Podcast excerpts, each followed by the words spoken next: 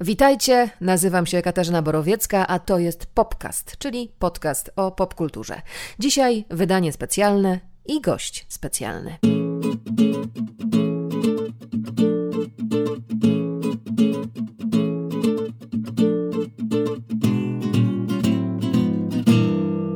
Harlan Coben to nazwisko elektryzuje wielbicieli kryminałów, thrillerów i zagadek, fanów lektury wakacyjno-pociągowej, która wciąga, ale nie absorbuje bez reszty. Przynosi dreszcz emocji, piętrzące się zwroty akcji i pomysłowe rozwiązania fabularne. O tym, jak dobry jest Harlan Coben w te klocki, niech świadczą liczby. Zadebiutował w 1990 roku. Dziś ma na koncie 32 powieści, co daje nieco ponad książkę rocznie. Nie mów nikomu, w głębi lasu, niewinny, zostań przy mnie, nieznajomy, wreszcie o krok za daleko. 31 już wydana po polsku i The Boy from the Woods, 32, która niedawno ukazała się w Stanach. To tylko niektóre z tytułów powieści Harlana Cobena. Wśród tych 32 książek mamy też rozpoczęty w 95 roku cykl o Majronie Bolitarze, liczący 11 części i przeznaczoną dla młodszych czytelników serię o Mikeju Bolitarze, zbieżność nazwisk nieprzypadkowa.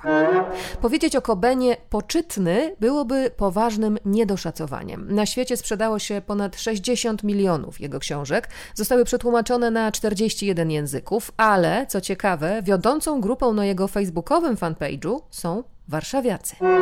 Doceniają go różne gremia, bo jego książki znajdowały się nie tylko na czołowych miejscach listy bestsellerów New York Timesa, ale zdobył też Seamus Award, Anthony Award i Edgar Award. To są wszystko nagrody dla autorów kryminałów, ale słowo o tej ostatniej. Edgar Award oczywiście od Edgar Allan Poe. To nagroda przyznawana w różnych kategoriach od lat 40. przez Stowarzyszenie Mystery Writers of America.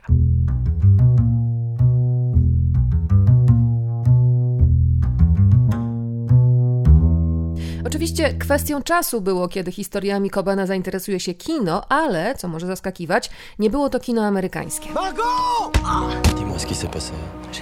Nie mów nikomu jako pierwsza znalazła swoją drogę na ekran w 2007 roku. Wyreżyserował ten film Guillaume Canet, akcję historii lekarza, którego żona ginie zamordowana ale czy na pewno? No właśnie, tu jest ten haczyk.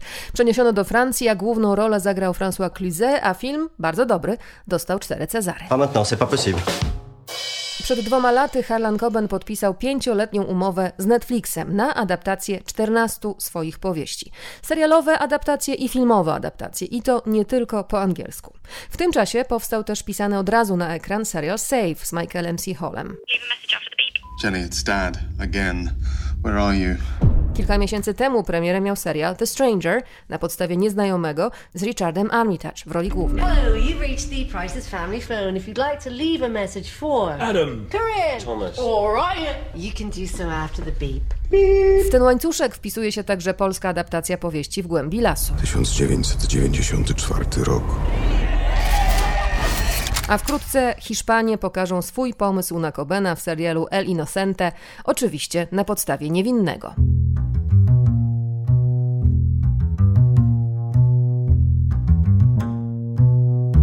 Na rozmowę z Harlanem Cobenem miałam, jak to bywa w takich przypadkach, kwadrans. Ja w Warszawie, na Żoliborzu, w swojej kwaterze głównej, a on u siebie w New Jersey. Pandemia pokrzyżowała mu plany przyjazdu do Polski w związku z premierą serialu W głębi lasu, ale z pełnym zawodowstwem poddawał się wszystkim zabiegom promocyjnym. W głębi lasu to historia czterdziestokilkuletniego Pawła, warszawskiego prokuratora, który po śmierci żony samotnie wychowuje córkę. Prowadzi potencjalnie głośną sprawę o gwałt na studentce, ale ma też tajemnicę z przeszłości i ta przeszłość właśnie do niego wraca. 25 lat wcześniej Paweł był opiekunem na letnim obozie. Zakochał się wtedy w Laurze z wzajemnością, ale jak cień stanęła między nimi zbrodnia. Czworo obozowiczów weszło do lasu ostatniej nocy obozu. Ciała dwójki znaleziono, zmasakrowane, a pozostałych dwojga, w tym młodszej siostry Pawła, nigdy nie odnaleziono. Powieść w głębi lasu ukazała się w Stanach w 2007 roku, rok później ukazało się polskie tłumaczenie. Wielu wielbicieli Harlana Cobena od tej właśnie książki zaczynało uzależniającą relację z pisarzem i jego światem. Na początku tej rozmowy chciałam wrócić do tego czasu, kiedy Laura i Paweł byli jeszcze Lucy i Polem. Wiedząc o tym, że kolejne historie Harlana Cobena często zaczynają się w jego głowie od pojedynczych obrazów: chłopca biegającego wokół drzew, dziewczyny grającej na gitarze w Central Parku. Jaki był ten pierwszy obraz w przypadku w głębi lasu? Skąd się wzięli ci bohaterowie? The very first line of the book is I see my father with that shovel. And sometimes you really don't know where an image comes from you, but I just saw an image of a father digging in the woods, crying his eyes out, and a young man watching him, and his 18 year old son watching. And that was the very first seed Harlan Coben wspomina, że to trudno czasami dociec, skąd bierze się ten pierwszy obraz, ale zobaczył ojca płaczącego i kopiącego dół w lesie i młodego mężczyznę, który na niego patrzy. Jego syna, osiemnastolatka i to była właśnie ta pierwsza scena. I also worked um, as a counselor um, or chaperone, I think you guys call it, at a summer camp when I was 17, uh, 17 years old and 18, both. And I was not ready for that responsibility. I was much too young. I had a cabin. Um, my friend and I had a cabin. I think we had maybe 15 10 year old boys in it. We really weren't up for the task. Harlan wspomina także, że pracował jako opiekun na letnim obozie dwa lata z rzędu, kiedy miał 17 i 18 lat i nie był absolutnie gotowy na taką odpowiedzialność. Był za młody, dzielił domek z kolegą i zajmowali się razem piętnastką dziesięcioletnich chłopców. Więc zadał sobie w pewnym momencie pytanie, przystępując do pracy nad książką w głębi lasu: co gdyby coś poszło nie tak? Gdyby coś się stało na tej jego warcie. Tworzenie książki zaczyna się właśnie od tego zebrania różnych pomysłów, a następnie te pomysły się przeplata. So you, when you create a book, you start taking various ideas and you just start mixing it. So the first image was the my father with that shovel. In fact, the, this is the original American paperback. Oh. Um, the shovel there, and and those are two things that were the first seeds that became the woods. Tak więc pierwsze skojarzenie to był ojciec z łopatą i wtedy pokazał mi Harlan e, oryginalne amerykańskie wydanie książki The Woods z łopatą na okładce. I to były te dwa pierwsze nasiona, e, obóz i łopata i ojciec, z których wyrosła opowieść w głębi lasu. Harlan Coben często powtarza w wywiadach, że kiedy zaczyna pracę nad książką, ma początek i wie, jakie będzie zakończenie, ale cokolwiek dzieje się pomiędzy, pojawia się w trakcie pisania. Więc jak to wygląda? Czy są jakieś rytuały z tym związane? Te fabuły, które pisze, są pełne zwrotów akcji, niespodziewanych powiązań między bohaterami. No więc może tutaj pomocna jest na przykład tablica ze zdjęciami i czerwonymi tasiemkami, które pokazują te zależności między poszczególnymi postaciami, tak jak u detektywów w serialach. Czy na przykład wyciąga z kapelusza kolejne niespodzianki, co się dzieje w jego głowie. I'm very curious what's in your head when you're writing and what's around you when you're writing. I sometimes say that a, novel is a little bit like a sausage. You might like the taste, You don't want to see how it was made. Zdarza mi się mawiać, mówi Helen Coben, że powieść jest trochę jak kiełbasa. Może ci smakować, ale nie chcesz wiedzieć, jak została zrobiona. So, keeping that in mind, um, I don't have a board. I mając to na uwadze, nie, nie ma żadnej tablicy. Um, and I always know the beginning and I always know the ending, except for one book, and that was The Woods. Wow. When I started the book, I knew the four kids went in the woods. I knew two were dead, and I wasn't exactly sure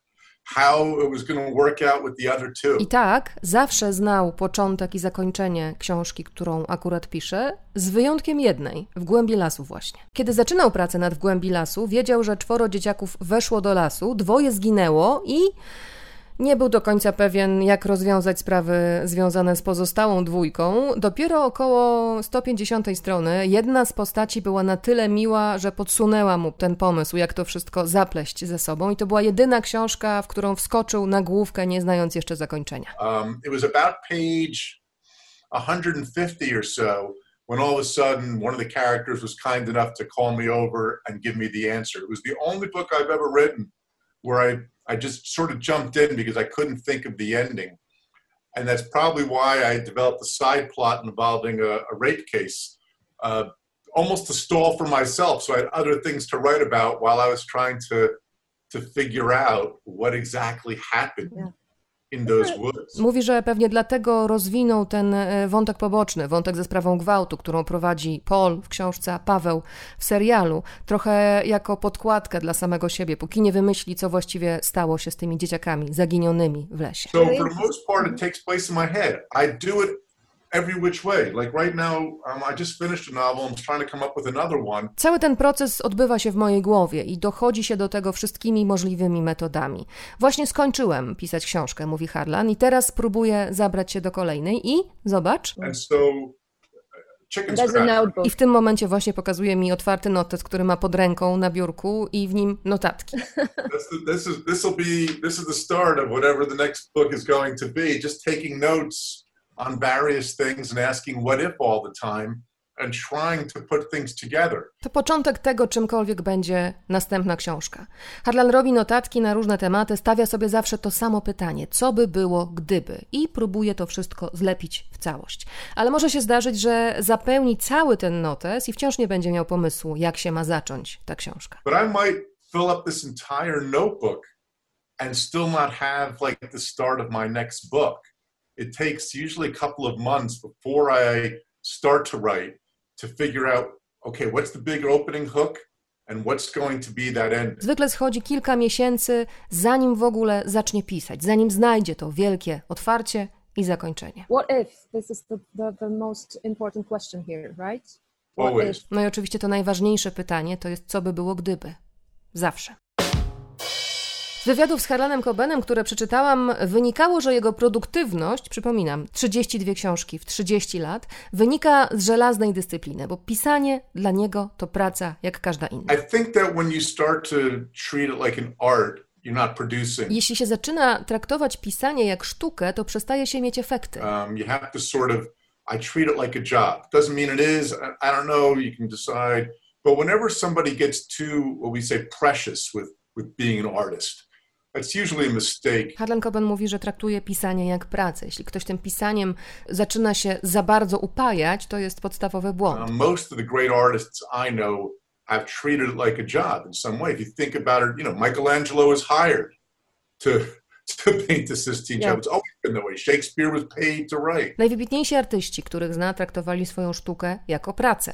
Michał Anioł został wynajęty do namalowania fresków w kaplicy sykstyńskiej. Szekspirowi płacono za pisanie. Nie chodzi tutaj bynajmniej o sprawy finansowe, tylko o podejście. Um, not that it's not an order or I, or it's it's a, it's a matter of financial, but you have to think of it. So it's like a plumber. I teraz następuje taka e, ulubiona Harlana Cobena metafora. Wyobraź sobie hydraulika, który pewnego dnia mówi: Dziś nie mam weny, więc dajcie mi spokój z tymi rurami. A plumber can't wake up one day and say, "Ooh, today I can't work on pipes. I just can't." He has to get to the pipes. Ale on musi przecież zająć się rurami, to jego praca. Więc próbuje Coben pamiętać o tym, kiedy pisze. And so I try to keep that in mind as I'm writing. There's a saying where we say that um, amateurs wait for inspiration to arrive. The rest of us just get to work. Mówi się podobno, że amatorzy czekają na inspirację, a reszta po prostu bierze się do roboty. So I'm sitting at my desk right now. I try to sit here like it's a regular job, even if I'm not producing the pages, even if it's painful. Um, that that that structure I think is important if you want to if you want to produce and, and have as many not many books as I have, but to have you know. Harlan pisze przy swoim biurku. Siadanie przy tym biurku traktuje jak zwykłą pracę. Nawet jeśli nie zapisuje kolejnych kartek, nawet jeśli ten proces jest bolesny, to ta dyscyplina jest potrzebna, jeśli się chce coś wytworzyć. I mieć na koncie, no niekoniecznie tyle książek, ile on, ale co najmniej kilka. 31, right? Ja wtedy jeszcze nie liczyłam tej książki, która właśnie ukazała się po angielsku w Stanach, czyli The Boy from the Woods y, i to jest 32 książka, więc zapytała mnie winnie, a ile to już? 31? I think so. Woods is I lose 31. count. I wish it was 31 or I think I just finished my, either maybe or the 32nd maybe just came out. I don't remember. It's either 31 or 32. Later. W sumie nie pamiętam. Albo właśnie skończyłem 32 książkę, bo już ma kolejną gotową, albo 32 to ta, która właśnie w Stanach się ukazała. Później policzę. You're lost in it. Wygląda na to, że sam się w tym wszystkim zgubiłeś. W Głębi Lasu to nie jest pierwsza adaptacja e, książek e, Harlana Cobena. Co więcej, jest też producentem wykonawczym seriali powstających na ich podstawie. Za nami e, już premiera brytyjskiego The Stranger, przed nami hiszpański El Inocente, no ale jest też Safe. To jest oryginalna historia przez Harlana Cobena współpisana. Czy są jakieś różnice w podejściu do pisania książki i pisania scenariusza? Uh, um. To dwie różne rzeczy. Pisanie książki i pisanie scenariusza, i tak powinno się do tego podchodzić. Kiedy pisze się powieść, najgorsze, co można pomyśleć, to mmm, to by się nadawało na serial albo na film.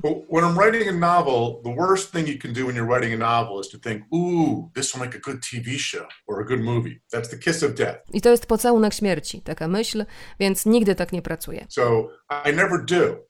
But the other side of that coin is I'm not afraid to change any or everything to make it a good TV show because I understand that a, a book is a book.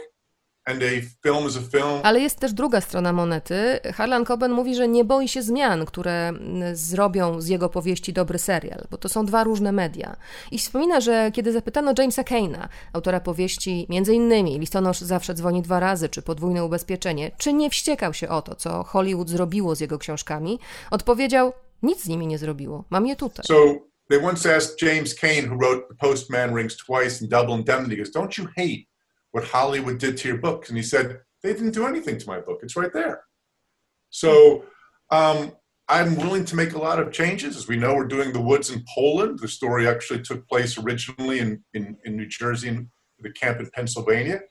Um, and I love that. Więc Harlan jest otwarty na zmiany. Na przykład akcja w głębi lasu rozgrywa się w Polsce, w książce oczywiście w Stanach, w New Jersey, a obóz był w Pensylwanii, ale ta zmiana mu się podoba. to me, it's a little bit like I'm a songwriter. Okay, so I wrote I wrote a hit song. I wrote and, recorded a hit song, big American song. To trochę tak, jakby był autorem piosenek i napisał wielki hit, a polski zespół chciał nagrać cover tego hitu. And now I want uh, a Polish band is going to cover it. Well, I don't want them to sound exactly like me. That wouldn't be interesting or fun. I want them to bring in their own culture, their own viewpoints. On nie chce, żeby ta piosenka brzmiała dokładnie tak samo. Ona nie może brzmieć tak samo. To by nie było ani interesujące, ani fajne. Musi się tam znaleźć inna kultura, inne punkty widzenia i tak właśnie myśli o adaptacjach swoich książek. A w głębi lasu And that's what I think um, the Netflix show The Woods is doing. jest do głębi polskie, It's uniquely Polish, and yet the story is American. ale amerykańskie. I ta hybryda z pewnością, mówi Harlan Coben, będzie pociągająca dla polskiej widowni. and that hybrid i think is going to make it really compelling viewing for for the polish people. Kiedy pytam o wrażenia z wchodzenia w ten świat już polskiej produkcji, Harlan Coben odpowiada tak. What was your side of this story as an executive well it's funny i didn't go to a camp like that and this is the brilliance of course of of, of storytelling. I felt like I, I got that camp i mean the detail the outfits they were wearing the hairstyles Oczywiście na takim obozie nie byłem, ale tutaj widać, jak świetnie jest osadzona ta historia. W każdym szczególe, w kostiumach, we fryzurach, w charakteryzacji. Szkoda, że nie byłem na takim obozie. To musiała być świetna zabawa, dopóki oczywiście nie wydarzyła się zbrodnia. um first of all i wish i went to that camp it looked like it was a lot of fun other than people getting killed but before they got Up to killed some it was like- point, yeah, it was. it was a lot of fun A and dopóki się nie wydarzyła, rzeczywiście rówieśnicy bohaterów mogą się wybrać w podróż sentymentalną, bo realia, zwłaszcza zwróćcie tutaj uwagę na scenografię, są odtworzone znakomicie. And I think, um, and what's funny is what you say to every Polish person that I've spoken to who's seen the show. I said the same thing. It's like, oh my God, that camp, I remember that. But even people who aren't exactly that age, they remember, they all experienced. And that was part of what the book is To zabawne, bo każdy Polak, z którym rozmawia Harlan, mówi, że pamięta podobne obozy i nawet ludzie, którzy nie są rówieśnikami bohaterów. To część doświadczenia i o tym między innymi, mówi Harlan Coben, jest moja książka. Oczywiście chodzi tutaj o tajemnicę, ale to jest też historia młodzieńczej letniej miłości, tego letniego zauroczenia, którego nigdy nie zapomnieliśmy, które wciąż gdzieś głęboko jest częścią nas. Part of it was, you know, I've given you a few of the things um, when I was at summer camp. You know, I was irresponsible. What if something went wrong? But the other thing was that summer love, that summer romance that we kind of never forgot. That's still a little bit a part of us. That that's not a what if. If you think about it in life, that that person is a what if. Where are they now? What would have happened then. And so I think what makes the Woods even stronger um, is the love story. And you have two of your best actors, really. They're so terrific. And playing the, playing each other. Um, To kolejne, co by było gdyby, jeśli się nad tym zastanowić. Bohaterowie muszą sobie zadawać to pytanie. Paweł i Laura. Co by było, gdyby nie doszło do tragedii? Gdzie byśmy byli? Wydaje mi się, że ta love story wzmacnia historię opowiedzianą we W głębi lasu. I ta dwójka fantastycznych polskich aktorów. Nie chcę za dużo zdradzać, ale jest taka scena pod koniec ostatniego odcinka, która rozdziera mi serce za każdym razem, kiedy ją oglądam. and I don't want to give anything away, but there's a scene toward the end when they're back at that camp as adults that just it, it rips my heart out every time I see it. And how you know that's that's that's a big part of the story. It's not just a thriller with action and suspense. Um, really, this is more of a it's a love story also between Pavel and Laura. To ważna część tej historii. To nie tylko thriller ze szczyptą suspensu, to też historia miłosna. A ci aktorzy, o których mówi Helen Coben, to oczywiście Agnieszka Grochowska i Grzegorz Damięcki. Ten aspekt sentymentalny serialu W głębi lasu tak nas niesie między innymi dlatego, że y, znakomicie jest dobrana ścieżka dźwiękowa, e, złożona oczywiście nie tylko z polskich, ale przede wszystkim polskich utworów z lat 90. i końcówki 80., kluczowych, sztandarowych dla tego okresu. Więc kończąc tę rozmowę z Herlanem Cobenem, zapytałam go jeszcze o muzykę, bo ta muzyka do mnie i w serialu bardzo przemówiła, ale też kiedy czytałam książkę W głębi lasu, e, zwróciłam uwagę na to, że Paul i Lucy słuchają sporo muzyki i o tym jest mowa także w książce, w e, narracji. Czy ta muzyka, konkretne piosenki są często wytrychem do dodatkowego scharakteryzowania postaci? Yeah, music's huge. Um, it's almost as if, the, uh, especially the Woods more than most of my books, almost like the Woods has a soundtrack. Yeah. Um, and you know, part of a big part of Lucy's character in the book, not so much the TV show, is that she loves listening to heartbreaking songs, um, which would be frankly boring to watch on. Muzyka jest oczywiście dla Cobena bardzo ważna. Tutaj też e, na marginesie wspomnę, że e, żartobliwie szczyci się tym, że razem z Bruce'em Springsteenem, którego wielbi e, od lat, znaleźli się w New Jersey Hall of Fame, ale wracając do jego odpowiedzi, zwłaszcza we głębi lasu ta muzyka jest ważna i ta książka właściwie ma swoją ścieżkę dźwiękową, bo Lucy w książce, w serialu mniej, bo to by było nudne, ale Lucy w książce lubi słuchać łamiących serce piosenek i Harlan ma nadzieję, że ludzie czytając książkę zrobią sobie do niej playlistę, co ja również zalecam, bo tam jest sporo świetnych piosenek i wielu jego ulubionych artystów, a nie wszyscy są znani poza Stanami Zjednoczonymi. So um, again, that's one of those differences that you talk about. But yeah, that's a big part of it. Uh, I hope people read the book and, and make their own playlists from it because there's a lot of really great songs, a lot of my favorite artists, um, and not and some of them are not very well known. Yeah. That um, I hope you know is part of it. I hope that, and the opposite way that Americans and the British and the French and all the world will see these great Polish actors and directors and, and you know this great Polish TV show that normally would never watch a Polish TV show. I to też cieszy Harlana w kontekście serialu, że z kolei na całym świecie widzowie usłyszą o znakomitych polskich artystach, o polskich reżyserach, o aktorach, o polskim serialu, bo tych seriali polskich, jak wiemy wszyscy, nie ma aż tak wiele. I tak właśnie powinna, zdaniem Harlana Cobena, działać sztuka i rozrywka, rozprzestrzeniać się ponad kulturami. And the same way, you know, so this is part of what art and entertainment should do. It should spread across cultures. A ja nawiązałam jeszcze do bardzo chwytliwej piosenki, która pojawia się w pierwszym odcinku i rzuciłam, że wszyscy wtedy będą śpiewać hej, hej, la la la la, hej, hej, hej. Hey. That was stuck in my head for a while too. Thank you so much for your time. Thank you. Thank you. Harlanowi ta piosenka też utkwiła w głowie na jakiś czas.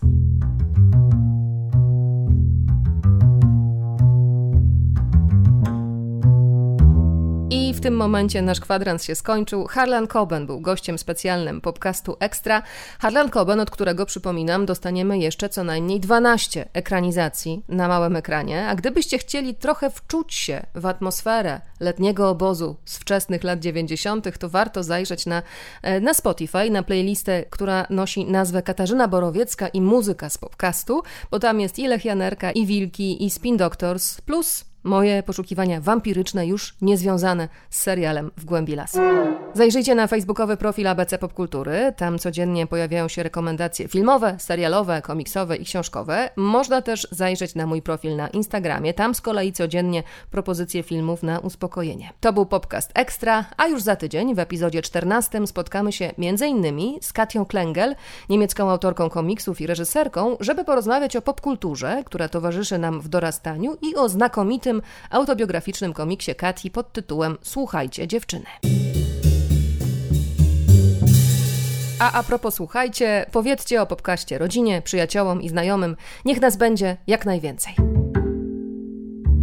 Muzykę do podcastu po bardzo starej znajomości zapewnił Łukasz Borowiecki, a ja nazywam się Katarzyna Borowiecka. Dziękuję, do usłyszenia. Niech moc będzie z Wami.